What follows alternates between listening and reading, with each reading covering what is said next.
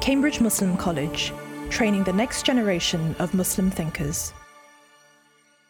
Bismillah, alhamdulillah, wa salatu wa salamu ala rasulillah, wa alihi wa sahbihi wa man wala. Uh, this has been a rather varied uh, journey through certain uh, interesting uh, biographical stories uh, taken from the uh, enormous length and breadth historically and geographically of the Ummah, and that's part of the point, I suppose, to indicate that those who follow the prophetic excellence uh, uh, have their own coordinates in space and time and implement that excellence in ways that are proper to that particular location. This is kind of uh, obvious. What I want to do today is to look at somebody who is a leader in a very distinctive context, uh, which is that of the Ottoman bureaucracy. Now, a couple of months ago, we looked at the figure of Sheikh Abdul Ghani Nablusi, who was, as we saw for a while, the Mufti of Damascus, which was an official Ottoman uh, appointment, but who by and large uh, shunned the company of uh, officials.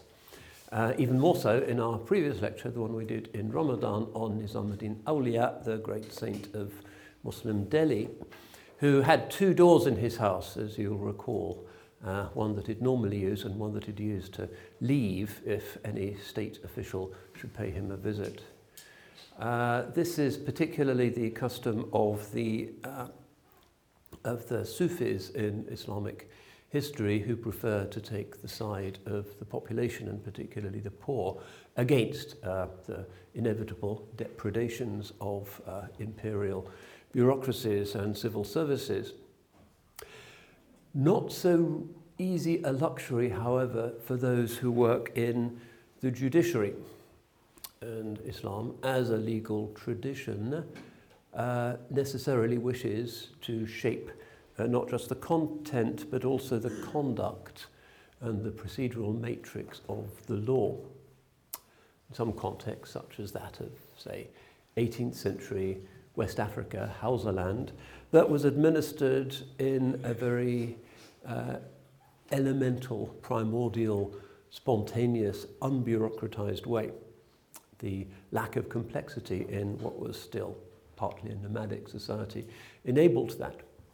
But in the context of uh, North India under the great Mughals, uh, with their state bureaucracy and their propensity for Sharia elaborations and the publication of fatwa collections, and also in the context of other imperial realities such as the Ottoman Empire, uh, the uh, procedures of the judiciary and the ways in which the Sharia, apparently in its point of origin, emanating from so different a cultural and an administrative context, uh, became a matter of intense and inevitable concern by jurists. They couldn't, like many of the Sufis, just leave by uh, a back door. Uh, it was their responsibility to step up and to ensure, as far as they could, uh, the ethical and Sharia compliant uh, application of the structures of enormous creaking imperial bureaucracies. And in the Ottoman Empire, this was perhaps the largest of them all. If you venture into the uh, mouldering corridors of the uh, Ottoman archives in Istanbul, you will see that so much was retained maybe 110 million different files and documents. It's said to be the world's largest collection of pre-modern archives anywhere. Every last thing was kept there, not just in duplicate in the provinces. Sometimes they survived, sometimes they didn't, but many of them, particularly from the mid-15th century onwards, uh, in uh, their crabbed, Persianate, uh, civil service, uh, almost illegible uh, handwriting of uh, a big imperial bureaucracy at the Sublime Porte, Bab Ali. It was a bureaucratic state and needed to be because of its size and complexity and the fact that as the early modern period dawned, uh, the Ottoman Empire was part of uh, a, a global world of uh, trade, the exchange of technologies and information, uh, and simplicity was not an option. The longevity of the Ottoman state, the reasons for it, uh, continue to furrow our brows. Why is it that the British Empire lasted maybe for 90 years in its kind of established form? The Ottoman Empire lasted maybe for 600 years.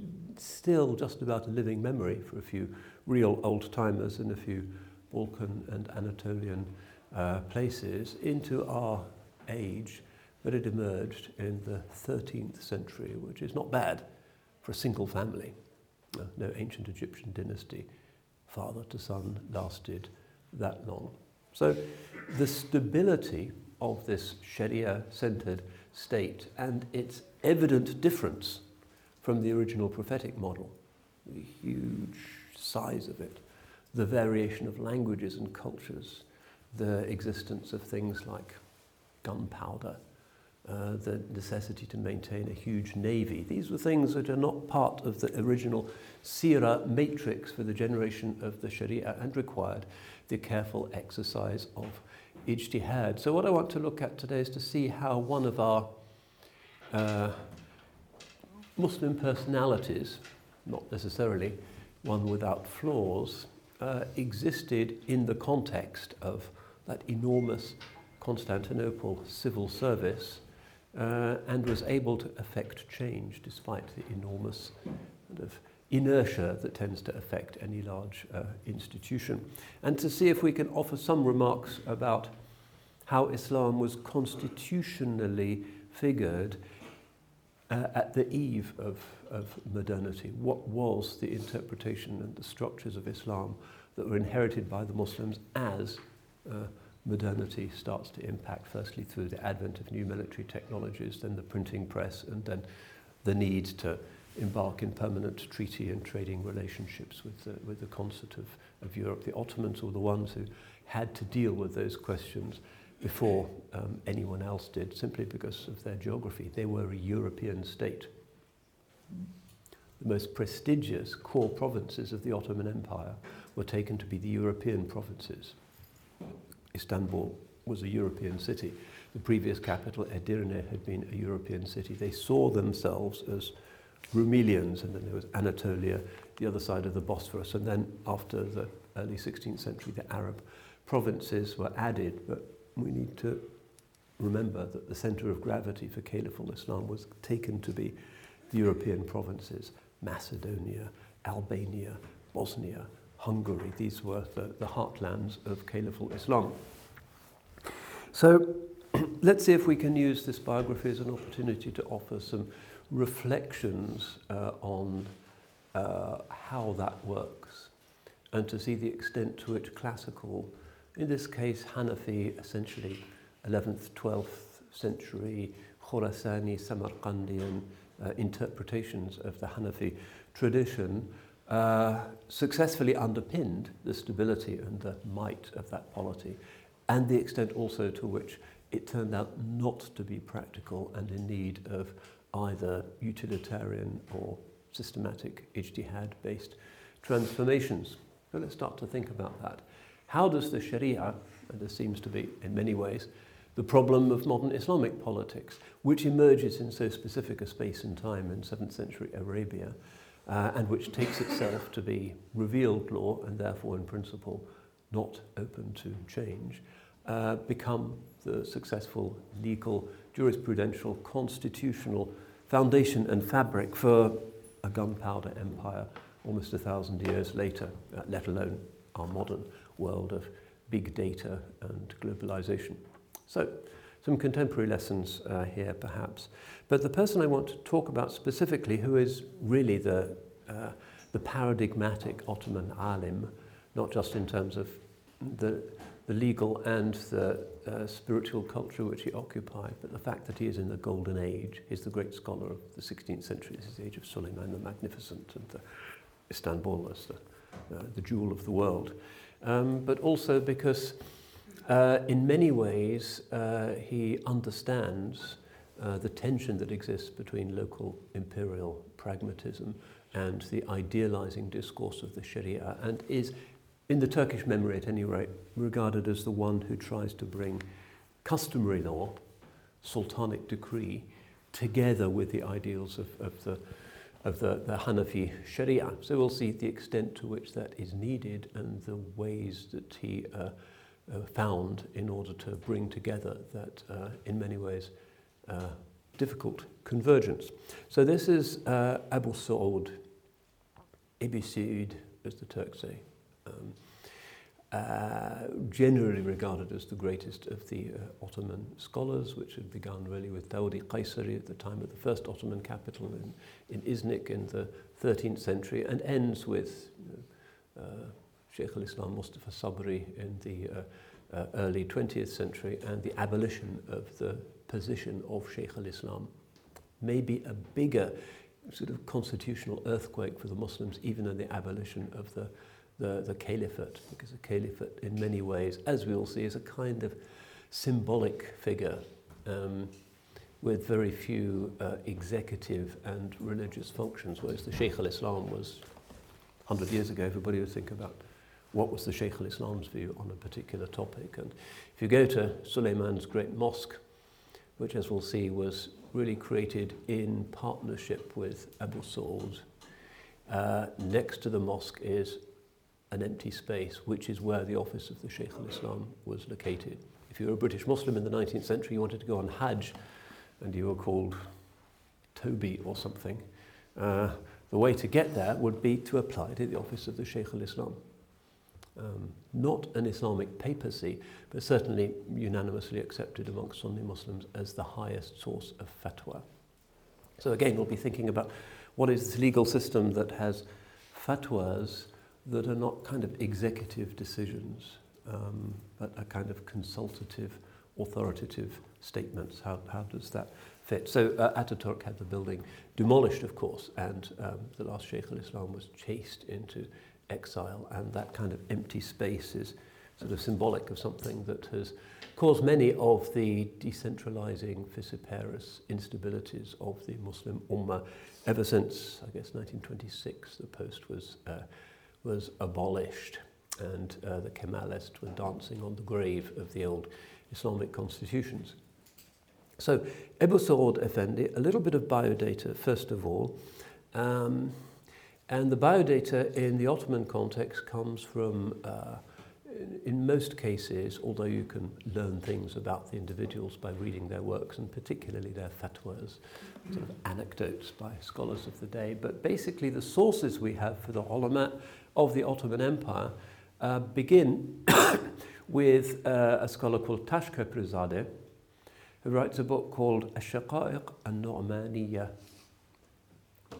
which is something like The Purple Petals or something. They really like really flowery titles for their books, and the writing is uh, quite extraordinarily baroque and florid as well, not an easy read. Tashkaprizadeh is one of the great scholars of the 16th century, puts together this work. Uh, um, he also writes a book, if you're familiar with Arabic literature, called Miftah al-Sa'ada, which is very generally used. It's in uh, Arabic, which is a list of all of the great sciences of Islam and those that are practiced, not just sort of tafsir and hadith, but also geometry. What are the main books on geometry? And finding the Qibla and all of these smaller sciences, hundreds of them, as it turns out. Tashkaprizadeh, an important scholar uh, of the Ottoman realm, and he organizes his book Shaqa'iq al-Nu'maniyya not according to the dates of the scholars, but inconveniently according to the reign of the Sultan in which each of the scholars happened to die. So it takes a bit of navigating. Uh, uh, doesn't include a notice on Ebu Saud Effendi because of, he's just too early. Uh, so the, the main information that we have for his life comes from uh, his successor, uh, who is called Nawizadeh Ata'i Effendi, who is also from Istanbul, uh, but spends much of his career in Üsküp, which is present-day Skopje, which is one of the, the great cities uh, for um, the ulama and for judgeship, now the capital of whatever they call it nowadays, northern Macedonia, but still has some major Ottoman structures there. Um, it's certainly a city worth visiting, and it still has a mufti, and the mufti's office, but of course part of the national structure of uh, Macedonia, sadly diminished. Uh, But you know, Muslims are 40% of the population of Macedonia. They survived the 20th century massacres and uh, it's still alive as a Muslim place. But uh, many of the great ulama of the Ottoman Empire would, as part of the very complex, uh, almost ritualized process of career progression, spend some time in the great city of Üsküp. So Ata'i is in Üsküp and uh, partly during that time he writes his own book, which is a continuation of uh, uh, book, um, which he calls Hada'iq al-Haqa'iq, the Meadows of Truths, which follows um, the form of Mejdi's translation of, of Tashkaprizadeh's book. So it goes into Turkish. Uh, uh, and the same old uh, annoying format. You have to know the death dates of the Sultan and when the scholar died before you can find the notice. It's not alphabetical. It's, but these books are so widely used by the scholars that um, it was uh, easy, uh, if you were familiar with the tradition, to navigate. So we have, of course, as you would expect, all of these books in the CMC library. Uh, uh, and here is his notice. We won't read all of it, um, with all of its kind of pulling out the organ stops of Baroque uh, 16th century prose. But here we are. Al-Mulla al-A'zam Abu Sa'ud al-Imadi. Al-Imadi is what they call him, but we don't really know where this Imad comes from. Um, it's, they don't explain that. Huwa dinu wa dunya. So here he goes. Trumpet blasts. هو اللفظ والمعنى هو الغاية القصوى هو الذروة العليا سلطان المفسرين مقدماي جيش المتأخرين مفتي الأنام مفتي مفني البدع والآثام صاحب أذيال الإفضال والإسعاد صاحب الإرشاد ابن صاحب الإرشاد blah blah and then you get some complicated poetry so it begins with this fanfare he is religion and the world. He is the expression and the meaning of the expression. He is the utmost limit. He is the highest peak, the sultan of the commentators, the, the vanguard of the army of the later scholars, the mufti of all nations, the destroyer of innovations and sins, uh, the one who, uh, whose robe majestically trails the, te- the, the train of generosity and felicity you get the idea. This is very uh, elaborate Baroque prose. Uh, and he is Abu Hanifi Sani. He is the second Abu Hanifa. This is what the Ottomans like to call him because he's rising above the parochialism and the pessimism about what the later scholars are able to accomplish in Islamic history. There's this kind of fatalism about decline. Uh, but at the same time, we, the Ottomans, have produced another Abu Hanifa. Ottomans, of course, are overwhelmingly the heirs to the Hanafi tradition. Hanafi tradition really has as its heartlands, particularly in kind of the formulation of the earliest texts, uh, its heartlands in uh, Central Asia, uh, Khorasan, the Turkic-speaking places, Turkic, Farsi-speaking, Samarkand in particular. Um, that's where Burhanuddin Marghinani who becomes one of the great uh, authorities for Ottoman fiqh, is buried very close to Imam Maturidi, who is really the founder of the Maturidi tradition of Hanafi quasi-rationalizing theology that uh, becomes the official doctrine, really, of the Ottoman state. So the intellectual flow into the Ottoman Empire is not from the south, from the Arab world, but from the east. And there's historical migratory reasons for that. How do the Turks come to be in Anatolia and even the Balkans when they originate far to the east, almost in Mongolia? because the Mongols are pushing them west. Remember how Rumi leaves Balkh and ends up in Konya? They're refugees. Similarly, the Turks are migrating uh, to the west, particularly the scholars. Nomads have been leaving for a long time, and that's and working as kind of bodyguards and henchmen and heavies, and that's how they come to dominate the Abbasid Caliphate, and even in the time of Ghazali. Uh, these are the Seljuks. But the Ottomans are the inheritors of this east to west migratory flow from places like Kashgar, Samarkand, Shesh, which is now Tashkent, Bukhara. Those are their roots. They look to the east, and so overwhelming, it's a Hanafi Maturidi tradition. And in Abu Sa'ud's fatwas and legal compendias, we don't really see much reference to the other madhahib. even though by his time the Arab world, uh, the Shafi'i world of Syria, Palestine is part of the imperial reality. And Sultan Suleiman even adds North Africa. Algiers becomes an Ottoman city, which is Maliki, but it's a Hanafi state. so he's Abu Hanifa II. Now, uh, we get the biodata then from Ata'i Effendi, the most uh, distinguished uh, contemporary presentation is Colin Imber, former of Manchester, formerly of Manchester University, Abu Saud, the Islamic legal tradition, which is really first rate and actually quite accessible explanation, not just of his life and times, but also of the intellectual challenges which he faced as somebody who, centuries after the know, incipience of the uh, Sharia in Mecca and Medina in the 7th century, is seeing how it can still work in a credible, justifiable way in the context of this post-Byzantine imperial structure. So I'm going to be following Colin's book pretty closely um, during the course of this uh, journey. So uh, basic biodata, we don't quite know when he was born, uh, somewhere around 1490. Uh, and his uh, early life is Anatolian, not uh, Rumelian. Rumelia is basically the Balkan provinces of the empire. Rumeli, obsolete term now. Rumelian uh, is the academic world. Uh, family is from a rather minor place called Iskilip, which is kind of north-central Anatolia. Um, his father was uh, somebody called Muhyiddin Effendi, who was uh, a pupil of uh, a very distinguished scholar called Ali Kushchu, who is one of these Samarkand kind of refugees, migrants, uh, fortune seekers who come to the new uh, imperial courts of, of the West uh, from the East. Ali Kushchu is a famous astronomer and helps to get astronomy going in Falak amongst the Ottomans, but also a significant interpreter of Arabic philosophy and theology. Um, during the reign of uh, Mehmed II, one of the things that the new ruler had wanted to do was to establish the kind of sacked city of Constantinople as an intellectual centre. Uh, so he would invite in scholars and promote debates. and one of the big debates was between uh, uh, was about the effectiveness of Imam al-Ghazali's refutation of Ibn Sina, the famous Tahafut al-Falasifa.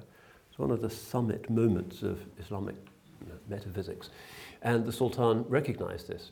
These are highly educated men. Sultan Mehmet, uh, master of different languages, wrote poetry, uh, cultivated, uh, cultivated man uh, who wanted these debates you know, to, to be worked out. What is the correct relationship between reason, revelation, uh, ilm al-kalam, falsafa? He was interested, so he commissions this big debate.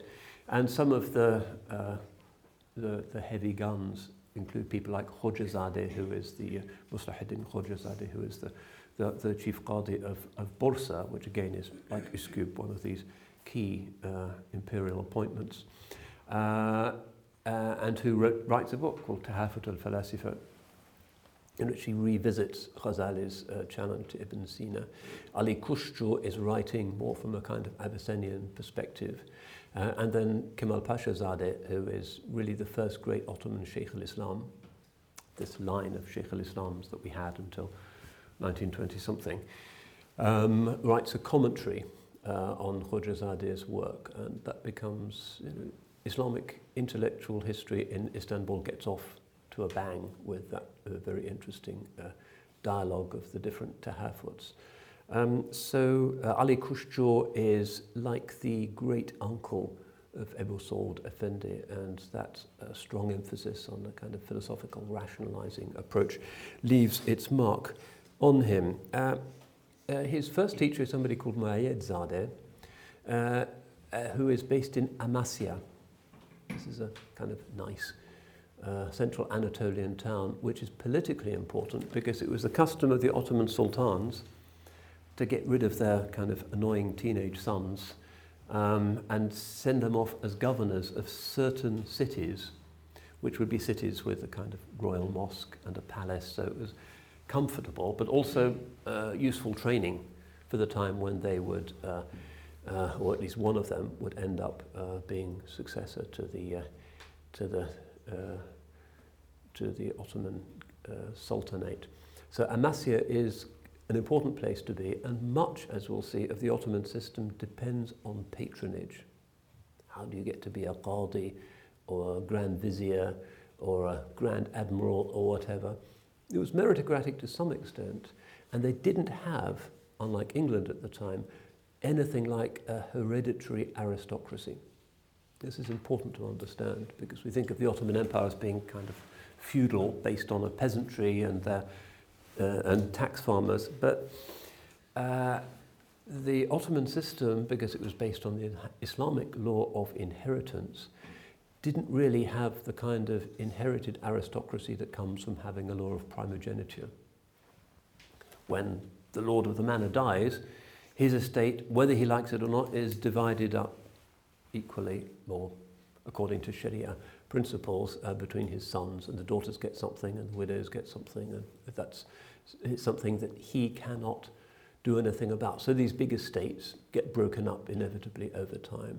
So one of the features of Islamic civilization is that big sort of families of dukes, barons and so forth that you get in sort of English Western history generally, certainly in the Byzantine context, doesn't really exist in the Islamic context where the Sultan, when somebody dies, will just appoint somebody else who's maybe helped him to win a battle or written a nice book, will appoint him to be the new tax farmer for that particular uh, region. Uh, so a different kind of system, uh, and but nonetheless, uh, these uh, uh, grants were in the royal gift, so it was meritocratic to some extent. Um, if you won a battle, um, you could expect to be rewarded.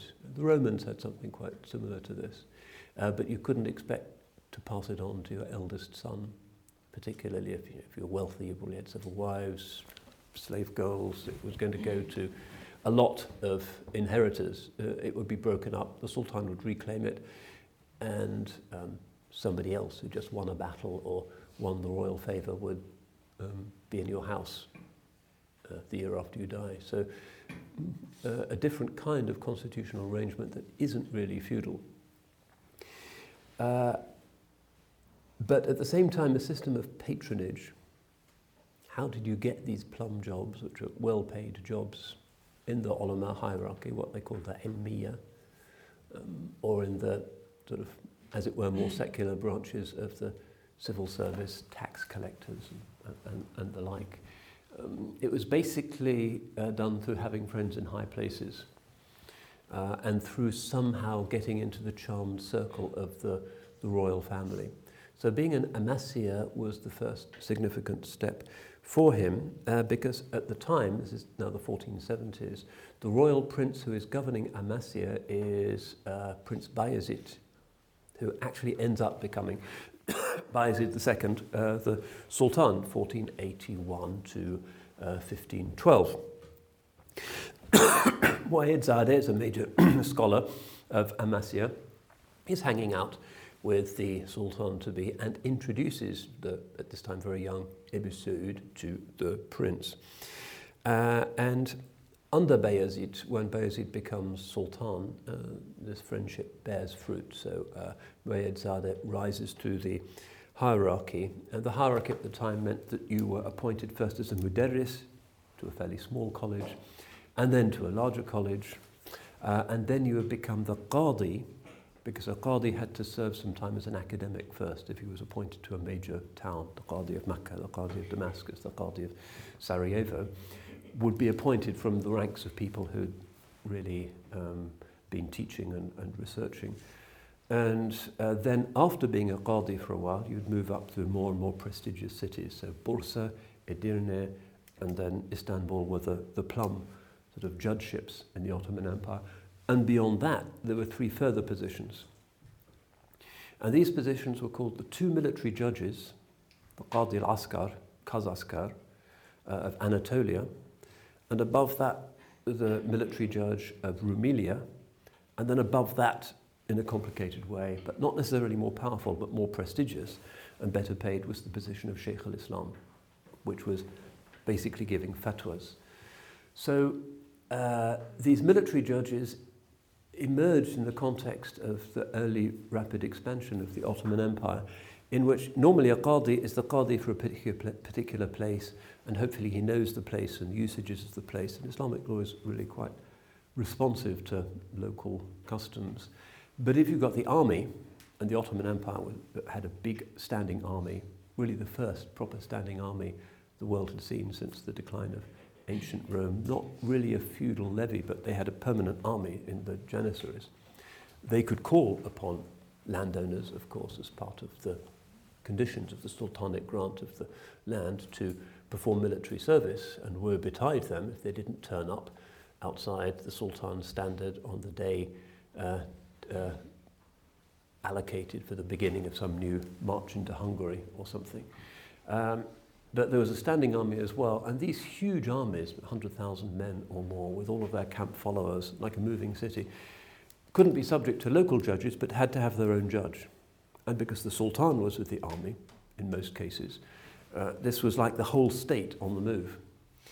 And because of the difficulties of logistics, it would take about three months to march from Istanbul to the frontiers in Europe, to the gates of Austria or Hungary, and it was like the capital itself moving. So to be the judge of that army was a hugely prestigious and important post that usually carried with it you know, the benefits of associating with the Sultan, riding beside him, helping him to write his um, perhaps not very first-rate poetry as he kind of rode through these Serbian um, roads.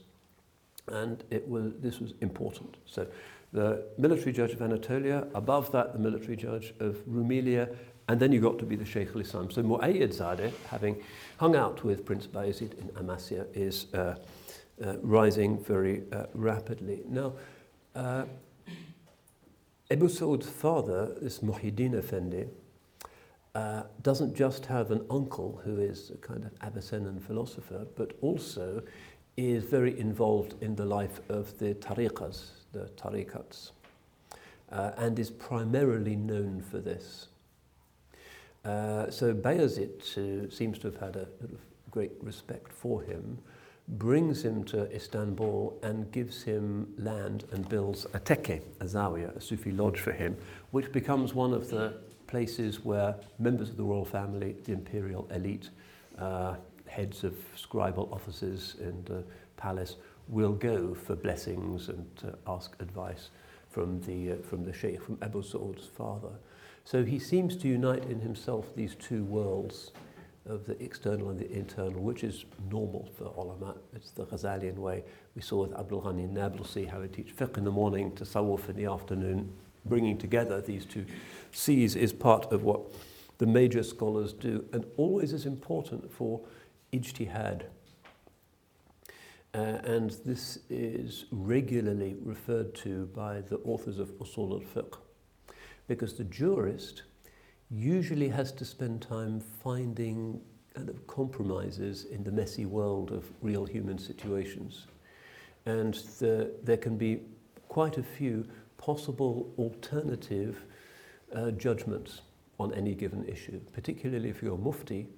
There could be maybe half a dozen different possible fatwas that you can give in the context of a given legal situation what is it that inclines the soul of the jurist to think that one view seems to be intuitively or humanly the better one rather than the other? To some extent, it's subjective. It's the givenness of the mufti in life, whether he's had uh, an argument with his family, whatever. Um, there are human issues at stake, and the ulama are very aware of this and want to make sure that the jurist, as he, always a he, is making these choices uh, is not in uh, a place of emotion and ego. So this is the idea that jurisprudence depends on spirituality. You have to overcome the ego and not get too involved in, you know, I don't like the look of this litigant, and he, I saw him smoking, and all of those things that can sometimes sway juries, but uh, has to be absolutely as neutral as possible. And that's a spiritual, not a legal exercise.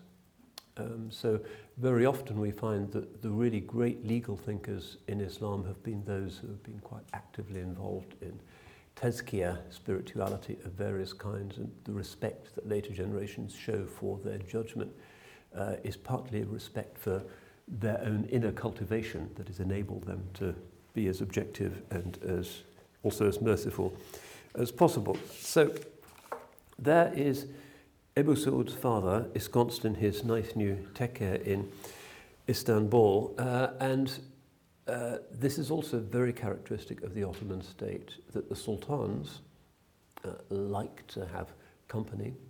The loneliness of power is a burden. And they associate not just with jurists, Uh, but very often with Sufis as well, and this uh, is a consistent feature of the Ottoman state right up to Sheikh Abul Ainain in 19th century Istanbul, who was maybe the closest of the ulama to Sultan Abdul Hamid, um, Shadhali Sheikh from Damascus, having a spiritual mentor, a palace chaplain, if you like, um, was just part of the way in which things worked. and this goes right back to the foundation of the dynasty. And also the fact that these miracle workers, charismatic leaders enjoy enormous support amongst the masses. The guy selling kebabs on the street corner in Sultan Ahmed might really love the Mufti, but he's not really going to get directly involved in the reasons why the Mufti is such a great Mufti. But a miracle worker, a saint, a Sufi, somebody who's living a life of poverty and helping the poor, curing people, is more interesting to the masses. Uh, and therefore, one important way for the ruler in his very kind of empyrean, detached palace world of remaining in touch with the masses is through these sort of purveyors of popular charisma. Uh, so Sultan Orhan, in many ways the founder of the dynasty, spent a lot of time with these people, the famous Geyikli Baba, the kind of almost kind of animistic age of ancient Turkish uh, tasawwuf. He's the man with the deers because famously he used to hang out with deer in the forest. He was forest uh, dweller um, and um, promised the Sultan that he's never going to leave his forest and come to the palace. And the only time when he obeys the sultanic decree is when he actually takes an enormous tree from his forest, carries it on his back, and plants it in the courtyard of the Sultan's palace and say, now I think it's all right for me to spend some time here, but you should really come to the woods if you want to be my disciple. Uh, there's a big thing between trees, spirituality, and sultanic authority that is uh, persistent in, in Ottoman history that goes back to the very early Ottoman period when they're kind of nomads and they haven't really got a city uh, yet. So um, that becomes characteristic. Uh, the Geyikli Baba refuses the Sultan's request to live in his nice palace, says he prefers his forest, but if the Sultan chooses, he can build him you know, a place for his disciples to live out in the forest, the teke. and so state patronage of dervish lodges and monasteries, again, is one of the ways in which the, the elite maintain sort of a patronage of and connection with uh, popular piety. And this you know, certainly continued in the time of Bayezid with the relationship with Ebu Saud's uh, father.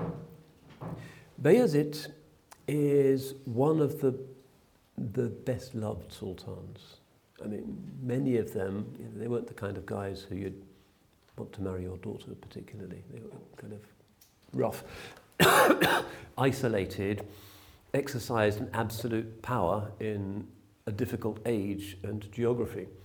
Uh, Bayezid was known for justice or a concern for uh, the less advantaged sectors of his population and took seriously the Ottoman claim to be Alim Pena, refuge of the world.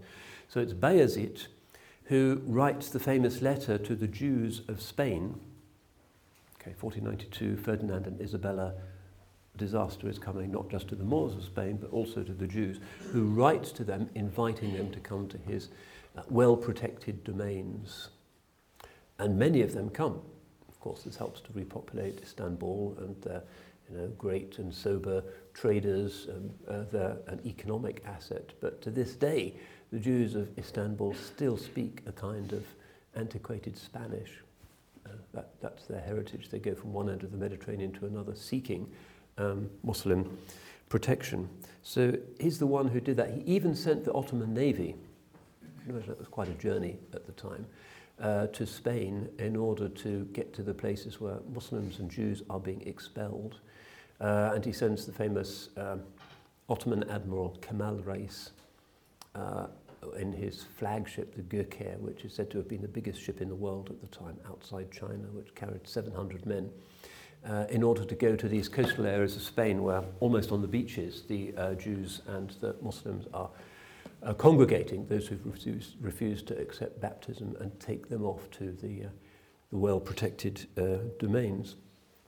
Navy is important for the Ottoman Empire because if you think about the geography, it's almost like the Roman Empire again, where the center of things is, is a sea, the Middle Sea. Uh, and uh, the remainders of the Crusaders, the Knights of St. John, who have installed themselves in the island of Rhodes, are a real headache because you know, they're holy warriors, crusaders, and one of the big things they do is to intercept the ships that are taking people on the Hajj. And one of the main achievements of Suleiman's reign is that he reduces the island of, of Rhodes and chucks out the Knights of St. John. But in a kind of chivalric moment, he's so impressed by the, their courage in defending their fortress that he doesn't just sort of imprison them, sell them into slavery, but allows them to leave. Some of his advisors say, mm, these people are devils, don't let them leave. But he allows them to leave and they go to Malta and they're still there. The, the Knights of St. John, a sovereign order, and they caused trouble for the Ottomans later on, and they were raiding for slaves in North Africa. Anyway, so the navy is also an important part of the uh, Ottoman, Ottoman world. So Bayezid, eldest son of Mehmed the Conqueror, the Adli is somebody who is uh, patronizing these families. But it's a difficult time because Bayezid has a brother, Jem Sultan, who also wants to be Sultan and uh, flees and takes refuge with the Pope of all people. He goes to Rome and the Pope kind of imprisons him and you can see the Castel Sant'Angelo, which is the Pope's castle, which is next to the Tiber still, uh, still there. And that's where Jem Sultan lives for years and years with his wives and his pages and his own scholar. And it's kind of a little Ottoman world in the center of Rome. And the Pope kind of holds him prisoner and forces the Ottomans to pay an enormous sum of money just for keeping him there. Otherwise, he'll let him go and there'll be a civil war in Anatolia. This is one of the big traumatic moments of the uh, Ottoman dynasty. Jem Sultan goes to France as well. There's a recent book about him a rather tragic figure who writes some rather good poetry. So these are uh, troubled times, um, but um, also a golden age in many ways. Uh, and then we find Ebu Saud is working his way up as a kind of very junior scholar in his teens, uh, very proficient um, he's become a hafiz at a very early age, and with his father, he has worked on the basic text of Hanafi fiqh. Uh, but he uh, is uh, he gets his first break when he becomes a muderris, which is the, the, the chief uh, teacher, because a madrasa tended to be the kind of possession of uh, a given uh, a given teacher. There would be subordinate scholars, but to be the muderris was to be the, the lead scholar with a daily salary of a certain number of, of silver coins, akches. So you'd have a, a 10 akche madrasa was a kind of basic one, a 20 akche uh, madrasa was a bit better, and so forth. So he's appointed to this little one. Now let me see if I can read some of this Ottoman text just because it's. Uh, a dead language. Let's see if we can revive it. Uh, Muderis köyünde pertev انداز عالم vücudi ve şemmi afshayi efşayiyi be celsi şuhudi ide eva evaili halde fe etc. So uh, what Ata'i is saying is that he becomes, first of all, a shining light, uh, a candle lit in the madrasa, of um, this uh, village near uh, Istanbul, uh, where the light of his knowledge amongst all present was uh, a wonder, even though he was just still in the shade of his own father and at the beginning of his, his road. Um,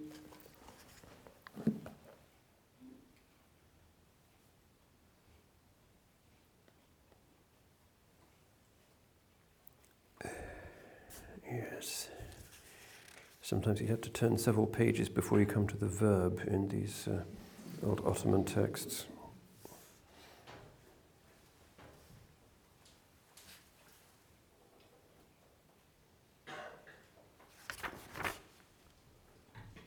Well, the point is that he's made his first uh, break, his teaching in this little uh, village near uh, Istanbul, and he is uh, persisting in this until uh, another uh, disturbing event in the life of the empire takes place in the year 1512 when Bayezid leaves uh, uh, the throne, abdicates. It's a little bit unclear what's happened. Uh, maybe he's been forced to resign by his son. And now the empire is in the very different hands of Sultan Selim I. So Bayezid is Adli, the just, uh, Selim is Yavuz, the grim. And he is the, the paradigmatic Ottoman obsessive conqueror. During his eight years, he increases the landmass of the empire by 70%.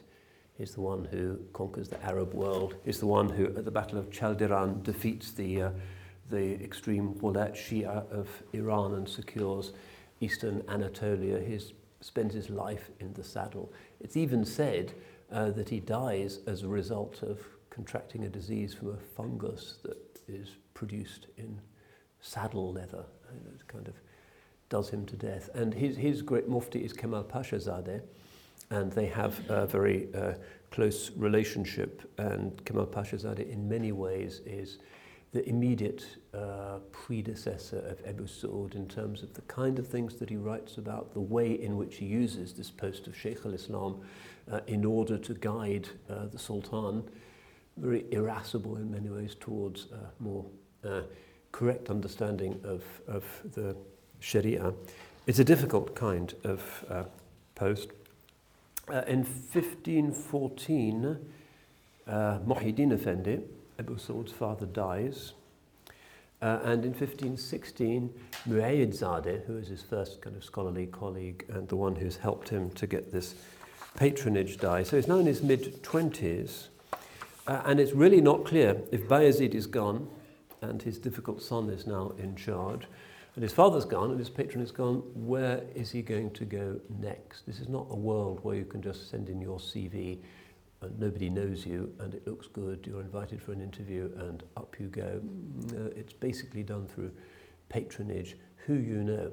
And the Ottomans would say that's a better system because you're being recommended by people who have a lot of experience and can tell that you will do the job. In reality, um, a lot of nepotism and uh, the the promotion of incompetence, and even the history of some of the later Sheikh al-Islams is um, the appointment of people who, from an academic and even a moral point of view, were not necessarily um, top drawer. So he's in this little um, uh, village, and Kemal Pasha Pashazadeh, who knows him, who's the Sheikh al-Islam, offers him uh, another madrasa, but it's at 25 silver coins a day, not 30 silver coins a day. Uh, and he says no, and he perseveres in this little uh, madrasa until he finds his next step up, which is um, in a place called İnegöl, which is also in the kind of inner Ottoman provinces in Bithynia, another 30 akçe a day job, and he moves there. in 1520, Selim the Grim dies as a result of this weird uh, complaint. Uh, and uh, Suleiman uh, the first accedes to the throne and the sun of you know, Ottoman glory has truly risen and the empire becomes unquestionably the most significant political force in uh, Europe, Africa, and Asia. It's a major political reality in all three of those uh, continents. Uh, uh, Ebu Saud uh, is introduced to the new sultan, who is already known, and they seem to have had a kind of friendship. It's difficult in these very kind of formal uh, bureaucratic uh, biographies to detect a strong human element. Uh, they are analytic and formulaic. Uh, but uh, friendship existed then as it does today. And Suleiman had a few close friends. Ibrahim Pasha, his Greek vizier, was certainly one of them. They'd played together as, as boys uh, in the palace at Edirne. And uh, Ebu Saud Effendi is somebody who uh, is also close to the young uh, Suleiman, and that friendship goes on to create one of the most important political sacral partnerships in Islamic history, maybe even more important than the connection between Imam al-Ghazali and uh, uh, Nizam al-Mulk. Uh, as, as we will see. So he starts to get better jobs. He's now in the capital, which is where everybody wants to be. He teaches at the Dawood Pasha uh, madrasa. He's now on 40 coins uh, a day. Um, he's also friends with Mustafa Pasha, who's the first significant uh, sort of uh, uh, aide to the new Suleiman, who gives him a madrasa. And then he gets his key step when he moves to uh, the royal madrasa, the Sultaniya madrasa in Bursa. Bursa is important. It used to be the Ottoman capital before Edirne. Many of the royal princes and princesses are buried there, and it's a very important uh, indication that you're part of the uh, establishment. Uh, we do detect uh, in the words of his contemporary, contemporaries some sense of uh, his impressiveness as a scholar, um, that he was known for his quietness and for the stillness of his demeanour. He would be hugely dignified and hieratic and would only speak when was absolutely necessary, never interrupted anybody, and never spoke uh, without considering his words in advance. So then, if we can go back to this uh, Atai Efendi, 34 tarihinde Abdülatif Efendi yerini e, Medarisi Seman'dan canibi şarkiyede vakı e, müfti müderrisisi demekle maruf medrese manende saraf-ı gevheri şehvar zat-ı âli tayyarlar ile şeref buldu. Ol bukayı beş sene kamil fadil ve şeref fezaili So this is the key moment where he gets one of the most desirable professorships in the greatest madrasa in the empire. Uh, uh, the Conqueror, as I said, wanted to make his new capital an intellectual centre and created what was a kind of university, the eight colleges, Sahni Saman, around his imperial mosque uh, in Fatih in Istanbul. And if you go there, you can still see that the buildings are intact, um, even though during the Ataturk era they were converted into nightclubs and so forth. Um, and one, a friend of mine went to one of the nightclubs in one of these madrasas and said, in the dome, somebody had painted Allah yok, Muhammad yok. There's no God, there's no Muhammad, which is not quite how Islam works according to a Salafi perspective. But uh, anyway, in the nightclub, when you were drunk, you could look up and see this in a place that had been for centuries, you know, a place for sacred learning. Um, under the current uh, order in Turkey, some of those properties are being uh, restituted for um, sacred purposes, but the Sahn was really in the Sunni world the place to be.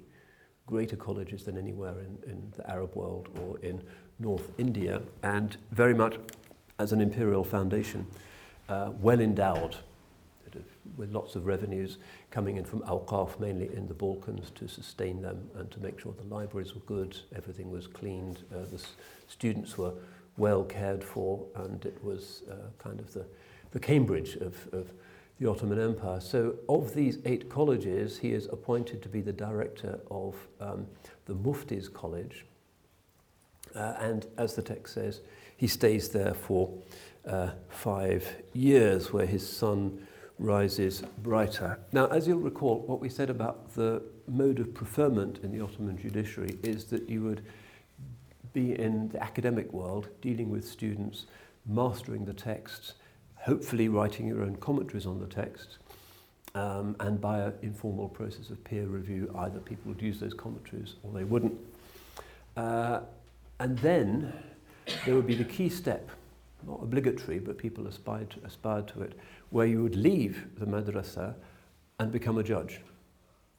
And if you were in a top madrasa, you would get a very significant uh, judgeship.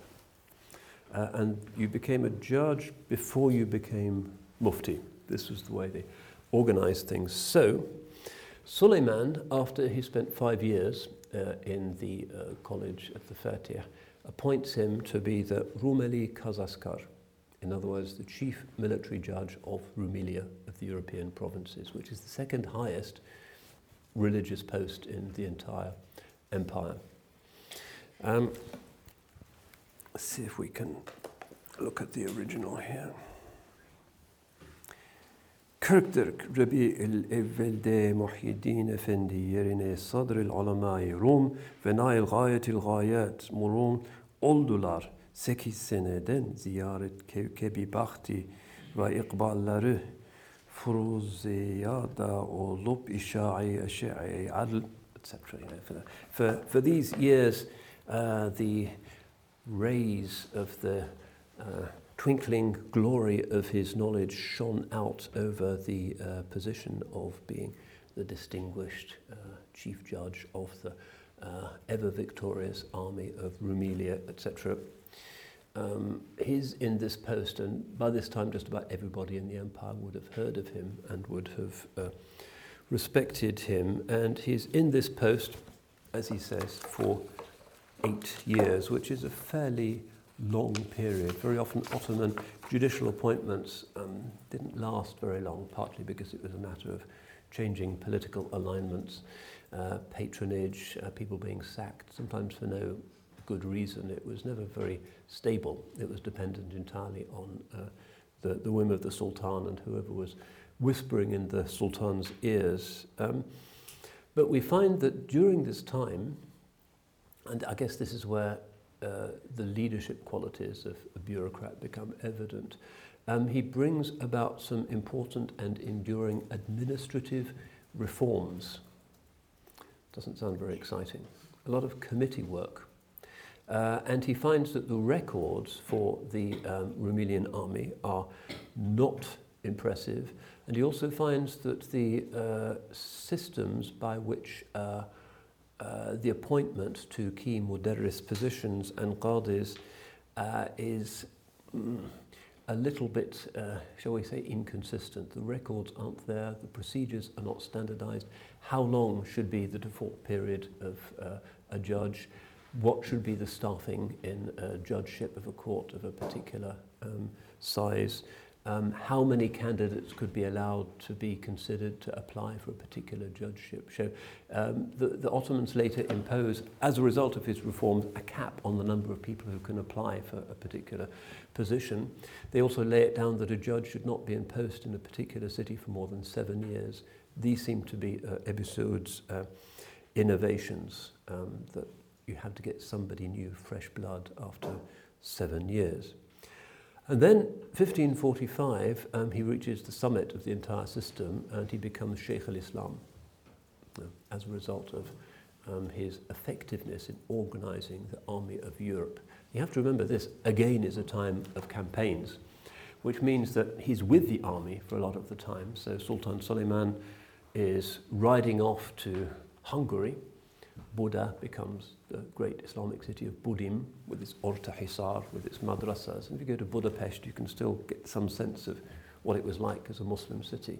Gulbaba, the great Bektashi saint of um, Budapest, is still there. The turbe is still maintained. It somehow survived the, uh, the violence of the Inquisition, which the Habsburgs brought in when in, whatever it was, 1686 or something, the city was lost to the Dar al-Islam and the population was, was massacred.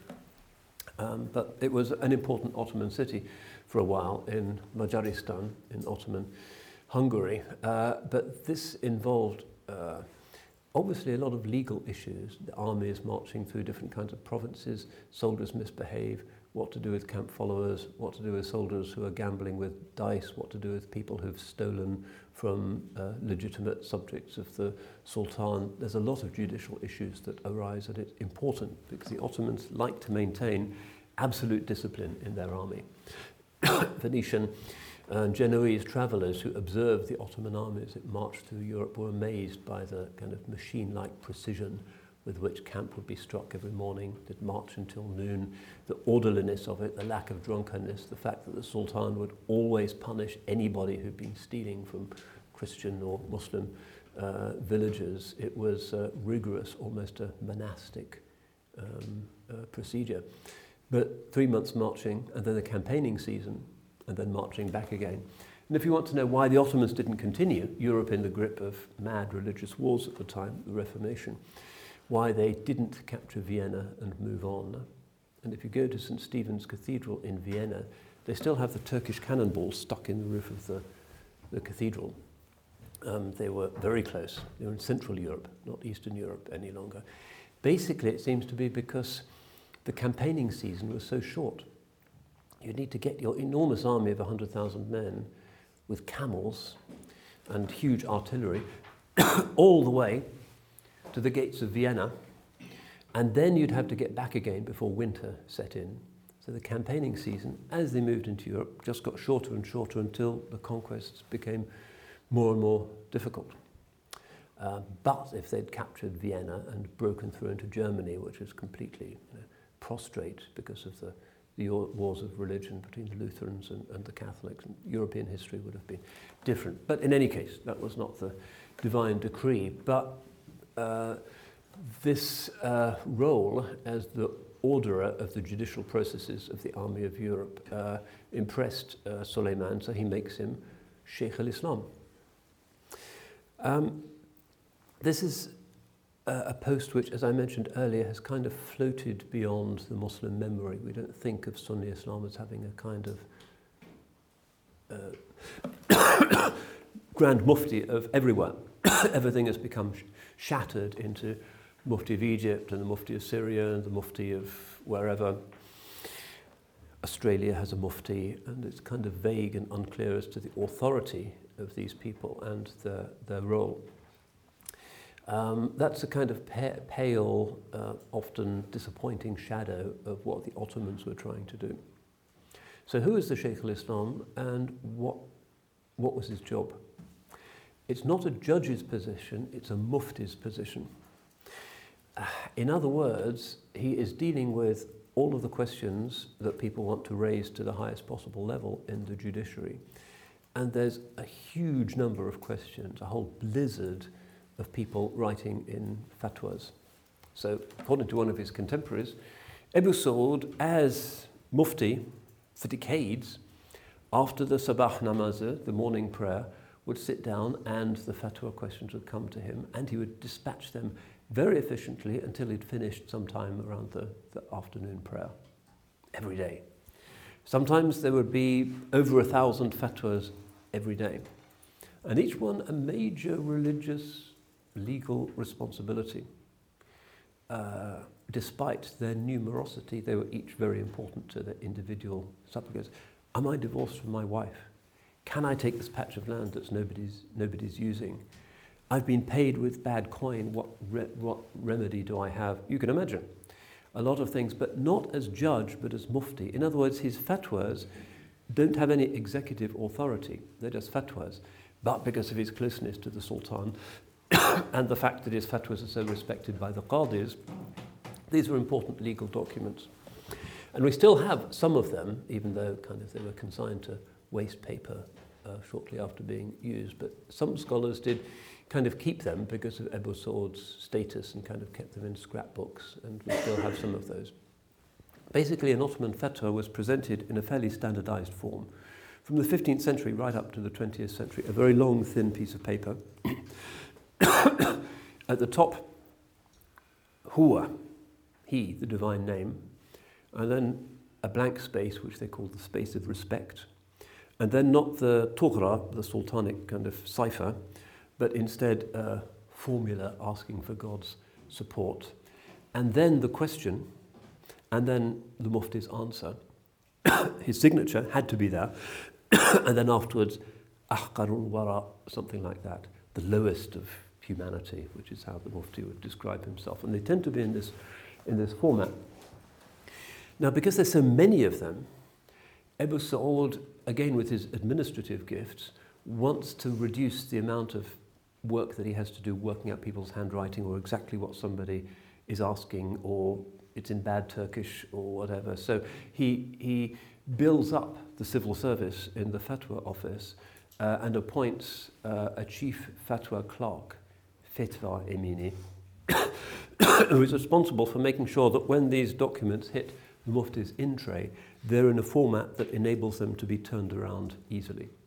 So the question uh, is carefully formulated and it always, it's always anonymous. It's not, I'm Mustafa and my wife is smoking, what right do I have to deal with her and her father is on her side? Not that kind of thing, but instead formulaic. So Zaid and Hind have this problem. What is the opinion of the Hanafi jurists on this? It's always anonymized and standardized, so the Mufti can turn it around quickly. Uh, whether he actually wrote all of them or whether his uh, staff were kind of just asking him to sign something because the same question has arisen many times. We don't know, but it is clear that many of them he did deal with himself. um, and in some cases, for instance, there's a famous one where uh, the fatwa question comes in the form of a Persian poem, and Abu Saud takes time out to write his response in the form of another Persian poem. So you get that kind of uh, uh, phenomenon, uh, and he is clearly aware of his responsibilities in this. He doesn't have time in this little piece of paper to give you all of the Quranic verses and the hadith. That's not really what a mufti does. It's not a detailed tract of ijtihad. It's just saying, jaiz or olur or olmaz, this is legitimate, this is not legitimate, this is impossible.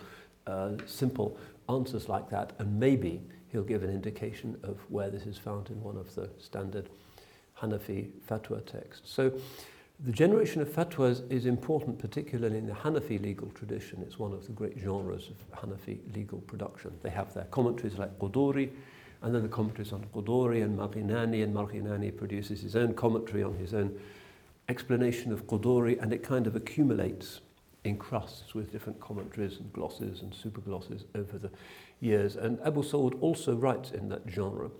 Uh, but another important genre of Hanafi uh, fiqh writing is the Risala, which is a jurist writing about a particular question.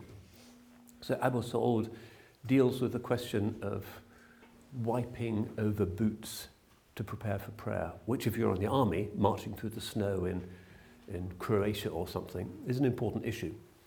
Uh, so particular issues uh, are dealt with sometimes in this Risala genre. Uh, but the collection of fatwas is also really important and goes back in the Hanafi tradition, particularly to the fatwas of Qadi Khan, which is still used, which is, I think, a 12th century Central Asian collection of fatwas. Um, and then uh, for the Ottomans, an important fatwa collection was called the Bazazia, which is a mid 15th century collection of updated Hanafi fatwas uh, written by somebody called Ibn Bazaz, who was from Crimea. Ottoman Empire was big. Crimea is still independent at that time under the Giray dynasty, but it's a Muslim country. Uh, and the Fatawi Bazazia continue to be an important source of fatwas for the, uh, for the Hanafi Ottomans. But Abu Sa'ud, even though he doesn't himself put his fatwas together in a single book, they're so respected, not just because of his charisma, but because uh, they, just, they just seem to be intuitively right um, they are collected subsequently and even referred to today in modern Turkey. What was Ebu Saud's view of Sufi dancing or something? There it is. So these become really important. Uh, he's not Chief Justice or an Attorney General in that sense. He is offering his view as to what is legally correct. And these documents then go to the Sultan or go to the army heads. Uh, should this janissary be lashed for stealing a goat or something? Uh, it's not mufti to put that into practice, but at least the army officer, military police will know uh, what to do. They are the executive, executive arm. So um, he is a great administrative reformer and is able to turn around all of these questions uh, every day. um, normally they are in Turkish, even though most of the ulama are writing in uh, Arabic. Um, and, and the fact that they're in fairly straightforward Turkish means that uh, they become well known amongst the population, which is largely uh, Turkish speaking. Um, now, I mentioned that even though he's head of the religious hierarchy, he doesn't have any kind of authority. He's not like the Pope, who is a temporal prince, as well as being the head of the Catholic Church and has his own domains and is a sovereign ruler and a crown. Uh, the Sheikh al Islam is never like that. Uh, the executive, where is the executive in Islamic law? This is uh, for the Hanafis, uh, in particular, an interesting question.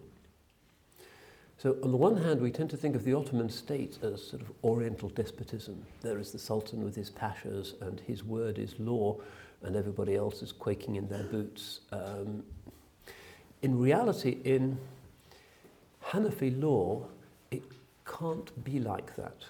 And this is perhaps the most interesting aspect of what uh, Abu Saud is trying to do with the Sharia. Uh, the Turks are inheriting Persian and also ancient Turkish traditions of kingship. Um, they have a whole list of titles um, Master of the Two Seas, blah blah, Servant of the Two Holy Cities. Khakan, which is an ancient Turkish title, so they inherit the mantle of ancient Central Asian Turkish nomadic chiefs. But they're also Caesar, because they're in Constantinople, so they're heirs to the Roman Empire, which the Europeans never accept, but they think is pretty obvious. Romans weren't Christians, so why can't Muslims be Caesars as well as Christians? Uh, and they inherit the Persian traditions of statecraft that they've inherited through the Seljuk tradition in Anatolia with Seljuk roots, administratively, Islamically, basically being in the Iranian plateau.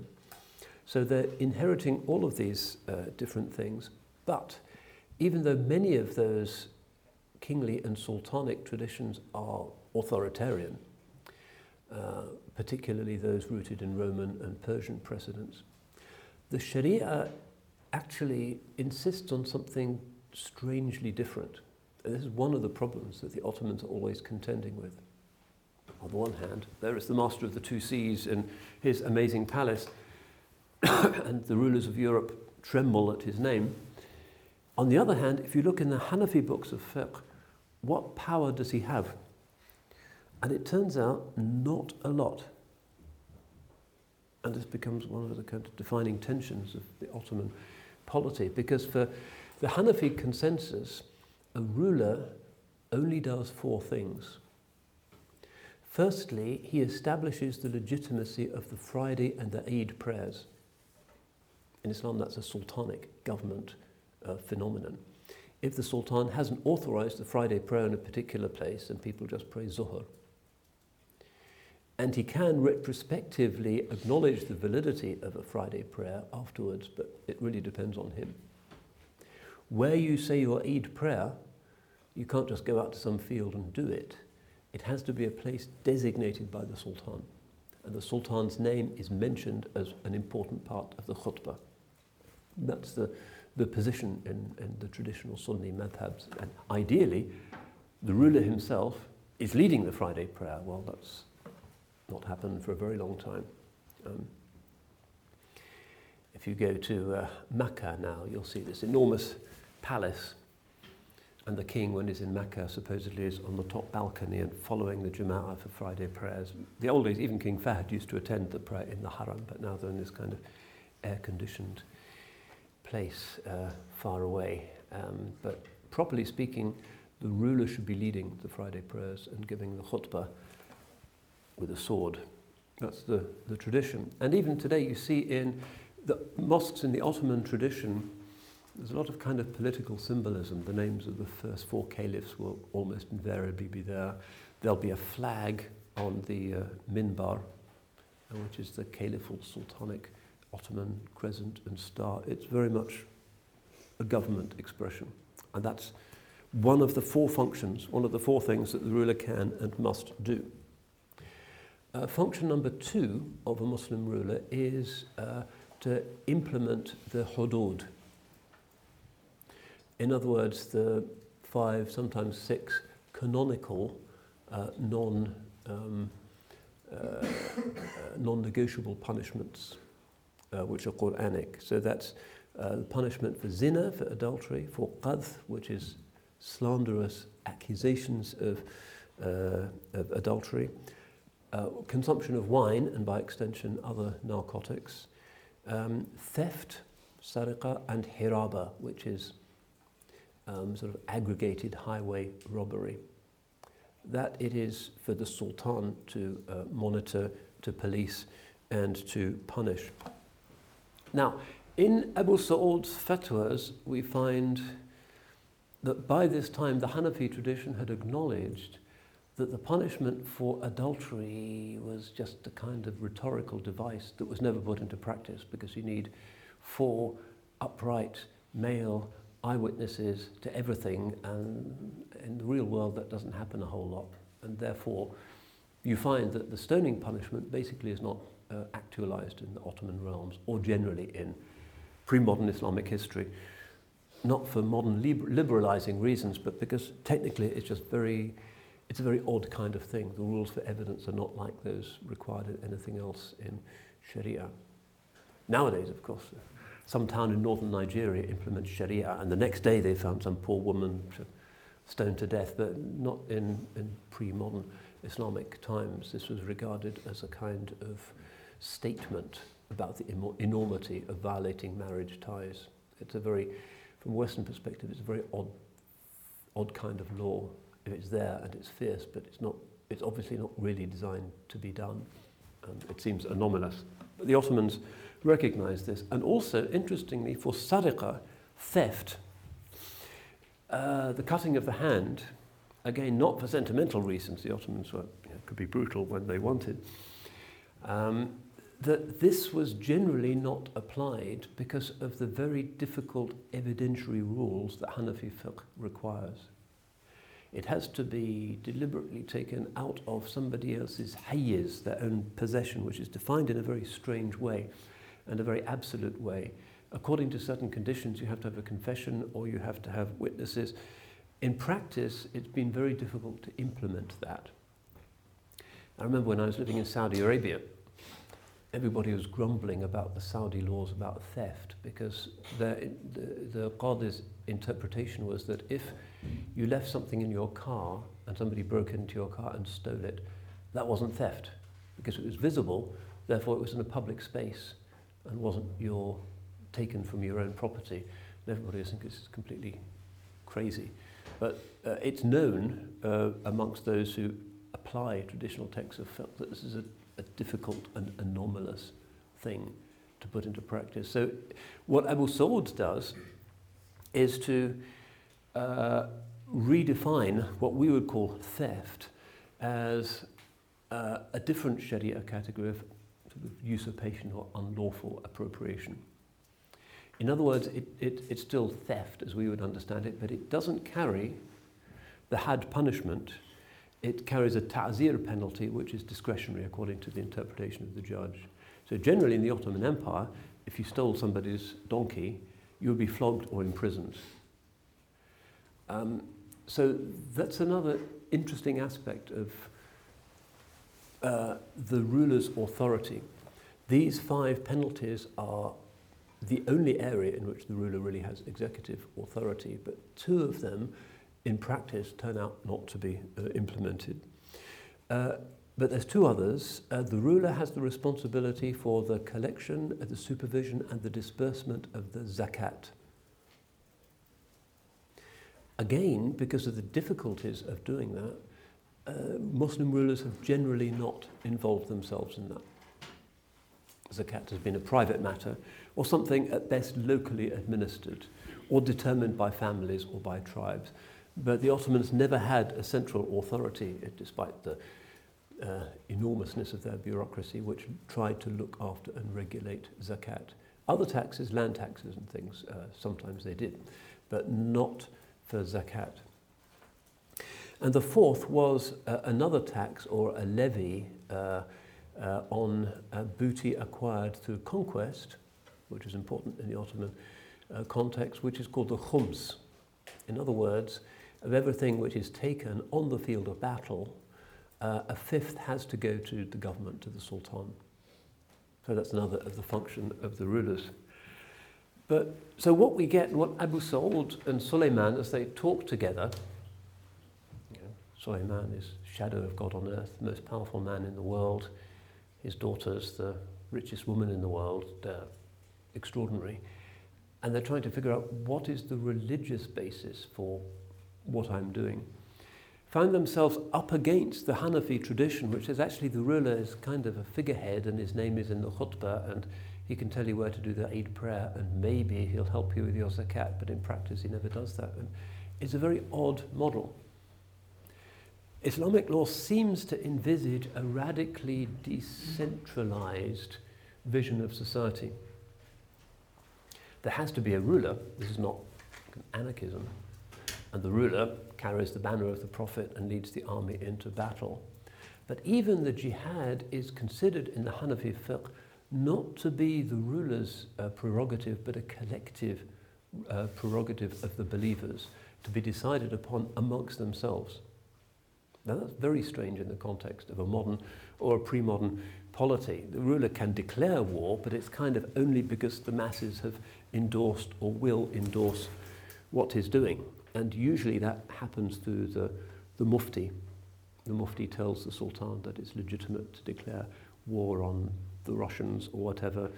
Um, and that's taken to be the Sharia's view, which is taken to be what the masses want. But it's not a unilateral decision from the top at all. So, a very odd image of um, imperial politics, totally unlike, say, the Habsburgs, totally unlike the ancient Romans, unlike the Byzantines, unlike the modern nation state which likes to control everything. Irony of our modern lives is that we talk about freedom and rights, but in reality, so much of our life is regulated uh, by government. We have a national curriculum. Ottomans never had anything like that. Um, a ministry of health. Ottomans never had anything like that. So the Ottoman realms tend to present the spectacle of a radically decentered, sometimes even centrifugal space, symbolically, emblematically, religiously united by the person of the Sultan, but in reality, people's lives were very local. In most cases, the Qadi would be, in a small town, would be a local appointment. The uh, Imam of the mosque, the headman of the village, the head of the tribe, the head of the religious community, because it wasn't just Muslims, of course, there were also formally constituted Armenian, Orthodox, and Jewish communities, millets, in the Ottoman Empire, with a very high degree of autonomy that would be impossible in the context of a modern liberal democracy. They hyperventilate about Sharia tribunals, even though they don't really clash with the British law, which is still, uh, um, still sovereign. But we get very worried about that. In the Ottoman Empire, Sultan doesn't get involved in lawmaking and doesn't get involved in the making of the Sharia either. This is something that is worth bearing this in mind, which modern Muslims have generally forgotten. So, in Pakistan, for instance, law comes from the government. There's a council for Islamic ideology that is supposed to make sure that it's all religiously correct. But in reality, it, the laws are decided upon by members of the parliament who are appointed by universal suffrage. So in reality, that means that the ideology of the state, which is supposed to be a religious ideology, and their fatwa choices and what they do with minorities and blasphemy and so forth, is really not decided by the decentralized Sharia, but is decided by the electorate. That's not the Sharia model, but the Islamic Republic of Pakistan. That, that cannot work well. It cannot work well, and it does not work well. And many of the current instabilities in the Islamic world come from the fact that Muslims have unconsciously and in a reactively westernized way tried to uh, uh, adopt the Western image of the centralized nation state and to turn it into the Islamic state with an Islamic ideology. That's not the Ottoman model, it's not the Islamic model at all, which is a radically decentered um, uh, system that gives a lot of authority to local communities, neighborhoods, religious groups, guilds, tariqas. It's um, a kind of tapestry of, of difference. And Karen Barkey, in her book, The Empire of Difference, talks about the Ottoman Empire and the paradox of this apparently unified state with the Sultan as the shadow of God on earth. But in reality, most people never engage with the government ever. Even if they're paying taxes, they're paying it to the local bishop or someone who collects it on behalf of the pasha, and then it goes up to the imperial bureaucracy. And uh, we need to remember this in our time of uh, Islamic states. Uh, that's not the Islamic model. In any case, back to Abu Saud, he's telling the Sultan actually he's only allowed to do four things. Um, otherwise, the culture just expects him to get on with his probably quite hedonistic lifestyle in the palace and not bother people uh, with their daily lives. Society is self-regulating. It looks like some versions of anarcho-syndicalism in many ways. If you read Kropotkin, you'll find an image of uh, the state which is a little bit similar. It's not completely anarchist. There's still a ruler. There has to be the possibility of collective self-defense, some form of minimal regulation, but it is more anarchistic than our stereotype of Oriental despotism. so one of the key things that uh, the Sultan does do in the Ottoman context that is not really valid in the Hanafi vision is to issue practical laws or to confirm laws that are there in provinces before they've been added to the empire. So one of the oddities of the Ottoman Empire is that you have two legal systems. There's the Shariat, but there's also something called Qanun, the Shariat is there in the collections of fatwas and in Quduri and Marghinani and the Bazazia. But there's these Qanun names, books of laws, which exist in order to regulate certain practical details that you won't find in the rather idealizing Hanafi tradition. What do you really do in cases of uh, theft, for instance? You have to have laws about property. Uh, what do you do in questions of land tenure, disputes over irrigation, uh, disputes over taxing beehives?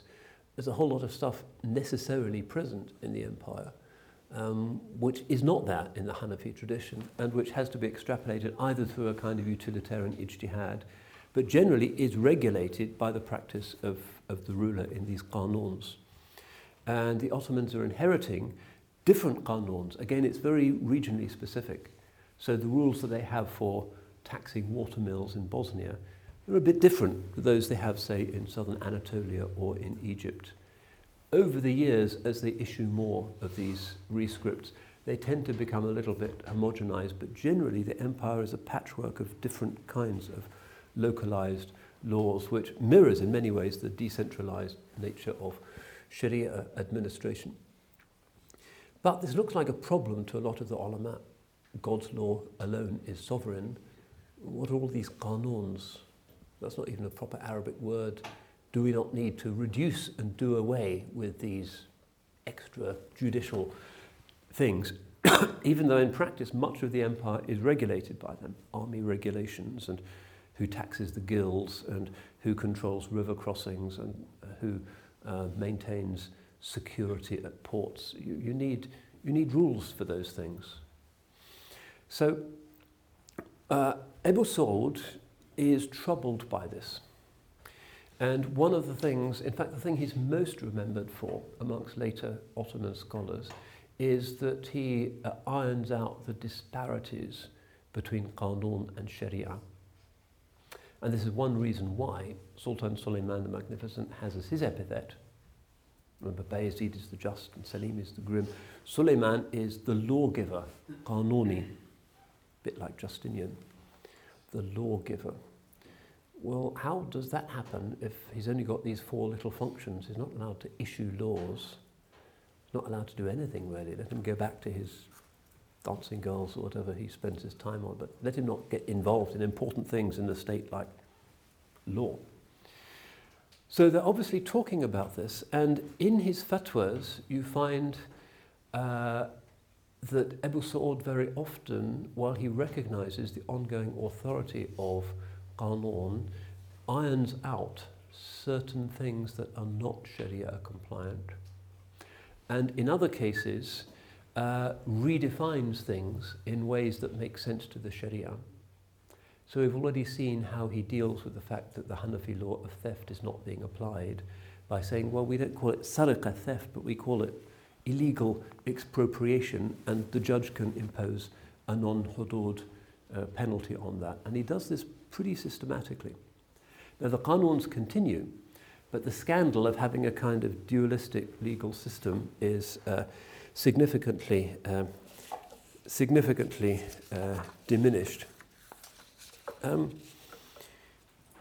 one of the problems that they have uh, in an empire which is essentially agrarian, the basis for the wealth of the empire and the supply of personnel for the armed forces is from, from the countryside, is that the Ottoman system is not feudal in the sense of having an inserfed peasantry that just can't leave the land, but uh, is that it's not clear who actually owns most of the land. Uh, at the lowest level, there is the kind of villager and the chiftlik, which is the basic farm. And chiftlik, it means like a yoke uh, between two oxen.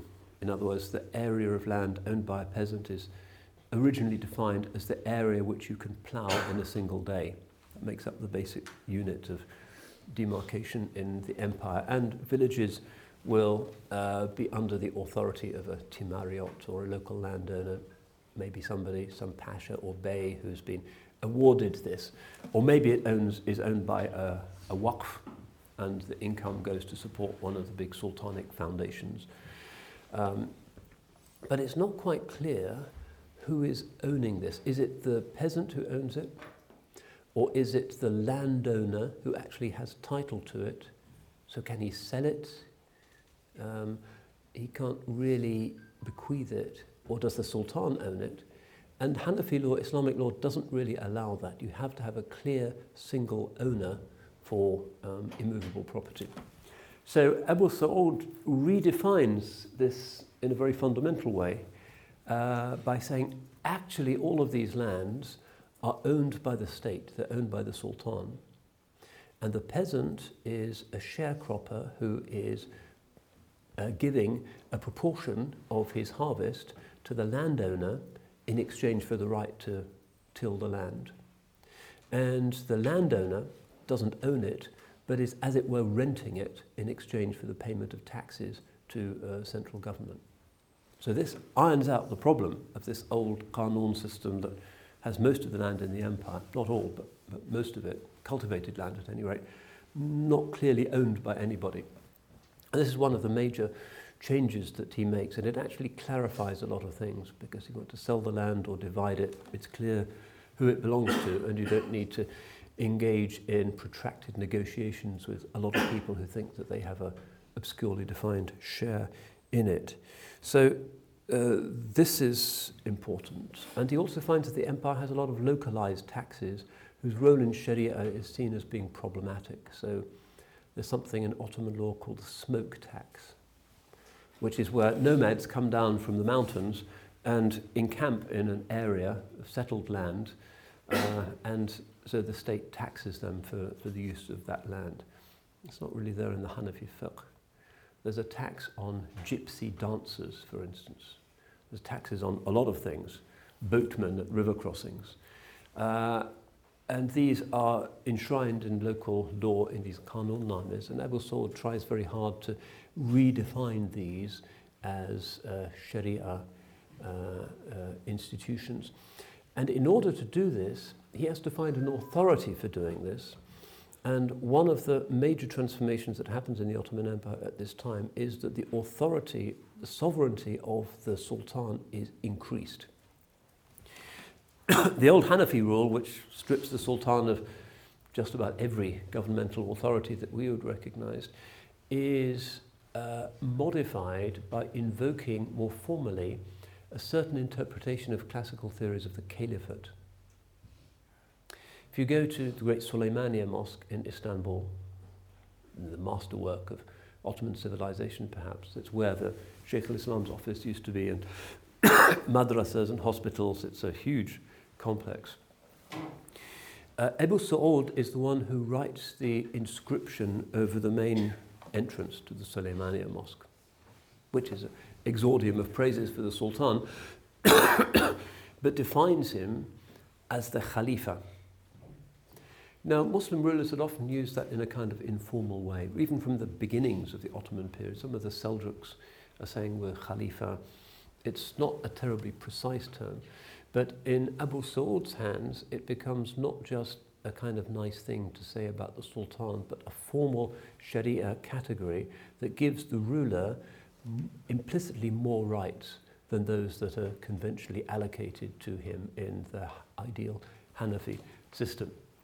So the Khalifa, uh, and again, this is part of the inscription in the Suleymaniye, is the interpreter and executor of the law of heaven.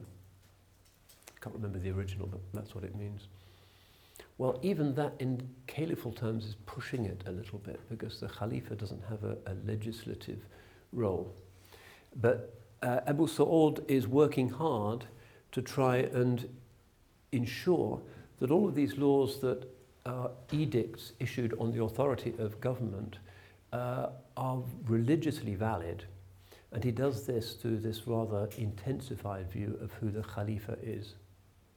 So the category that Mawardi and some early theorists of the Khilafah recognize, which is that of siyasa, through uh, executive expediency and authority, the ruler, particularly the caliph, can do certain things, can execute certain rebels, can punish certain people, can introduce certain structures, can build madrasas for a particular purpose, uh, that these become uh, more sort of uh, institutionalized in the Ottoman context as a natural concomitant of the ruler's charisma.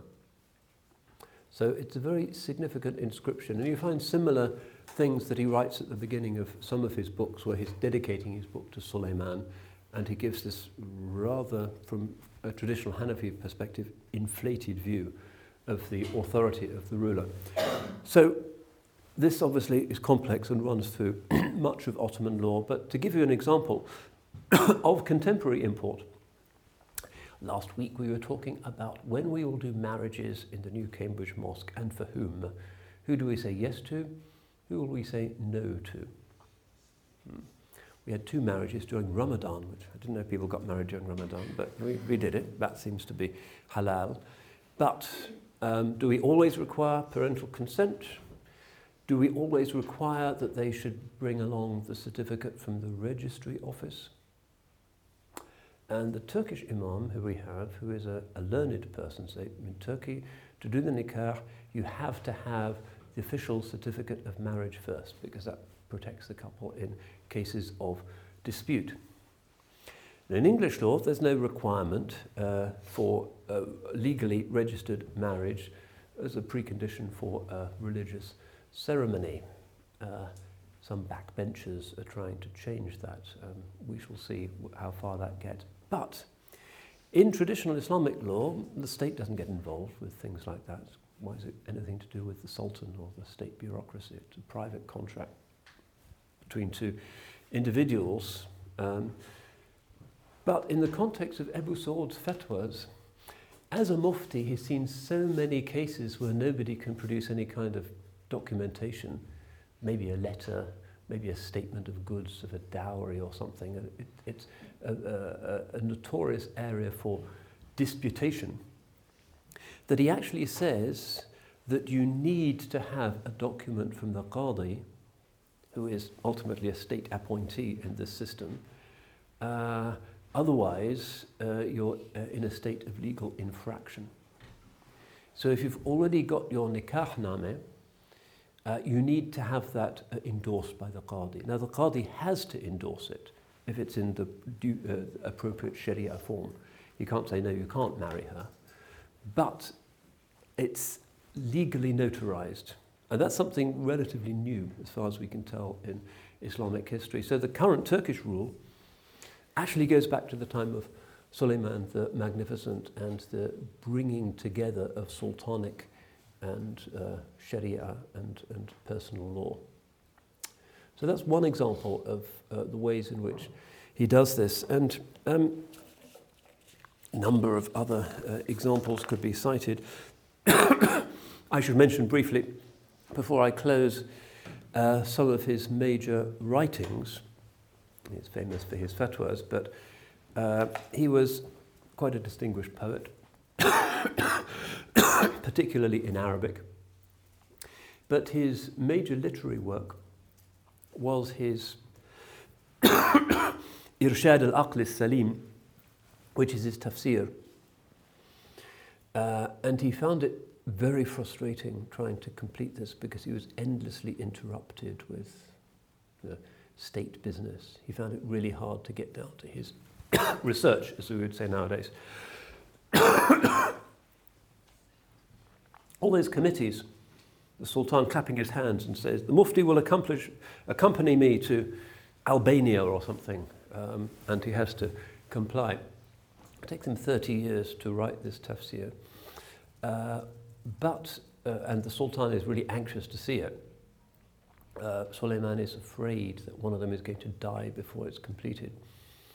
Uh, so when he's got to Surah 36 or something, uh, Abu Saud makes a copy of what he's got and sends it with his son-in-law to the palace just to kind of reassure the Sultan. The Sultan is delighted and gives him a pay rise.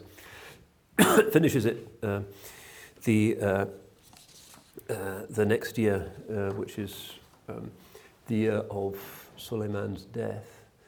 Uh, and it circulates amongst the ulama and, although the prestige of its author no doubt drew it to many people's attention, it came to be regarded as one of the three great tafsirs used amongst learned people in the Ottoman Empire, along with Zamakhshari and along with Baydawi. These were the two texts they'd used in the madrasa primarily before that, partly because of their strong kind of Hanafi rationalizing tendencies. But uh, Abu Saud's tafsir uh, is right up there. Uh, if you go to bookshops in the Arab world now and you look for books by Ottoman scholars, and partly they just don't know, and partly it's because the texts are in Turkish. But generally, the two books you'll find, or maybe the three books you'll find, will be Haji Khalifa's book um, on uh, the different uh, disciplines. You will find Tashkaprizadeh's book, which I referred to, Miftah al-Sa'ada, and you will find the tafsir of Abu Saud, um, very, very reputed. So he completes this. He writes a few short fiqh books, um, he writes, as I said, quite a bit of poetry, uh, but is essentially uh, somebody who works on fatwas and works in a practical way in the judiciary and does so. You know, he's still off in Macedonia doing cadastral surveys um, quite late in his life, but uh, in his, I guess, mid 80s, he dies, uh, 1574, and he's buried at Ayub, which is uh, the quarter of Istanbul where the ashraf and the ulama are traditionally interred. Um, and the, the place is well known. People can show you where the grave is. He actually endowed a madrasa there, which no longer exists. So all that remains is his quite humble grave. So that's the story that I wish to um, present today. And it raises questions not just of how you remain pious and Sharia oriented in a in many ways quite pragmatical imperial bureaucracy, but also reminds us of the, the surprising decentralization which the Sharia envisages. If you've read Wael Hallaq's new book, The Impossible State, he talks about you know, the ructions of the modern Muslim world being about the fact that Muslims are now trying to use the Western Enlightenment structure of the nation state with its idea that the government monopolizes violence and uh, law giving uh, in order to promote the Sharia, which is structurally completely allergic to this idea of institutionalizing and govern, governmentalization. And the result is yes, a totalitarian catastrophe and administrative failure everywhere. It's a worthwhile book, worth looking at. And um, uh, I, Hallaq doesn't look much at Ottoman examples, but it, it, you might even see in Abu Saud's reforms, which are trying to make the law of the empire and this huge uh, state uh, consistent, the beginnings of the modern tendency to make uh, fatwa and uh, qada and religious authority uh, something that the state regulates, which is a process that's becoming very intense now with the kind of state scrutiny of madrasa curriculums and the banning of independent teaching at majalis in the mosques and the control of the state, not just of the, the allowing of Friday prayers, but writing every single khutbah, which is increasingly common. They tried to do it in Egypt two years ago, and the Azhar let out a howl of protest, and Sisi backed down. But this is the final, uh, final nail in that coffin in many ways. Uh, but the Sharia, in its classical text, is consensually absolutely clear.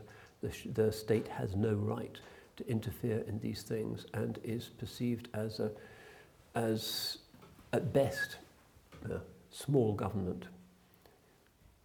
now, how you actually instantiate Sharia in the context of the inescapable uh, structure of the modern nation state, um, international treaties, and so forth, the United Nations, is an interesting question.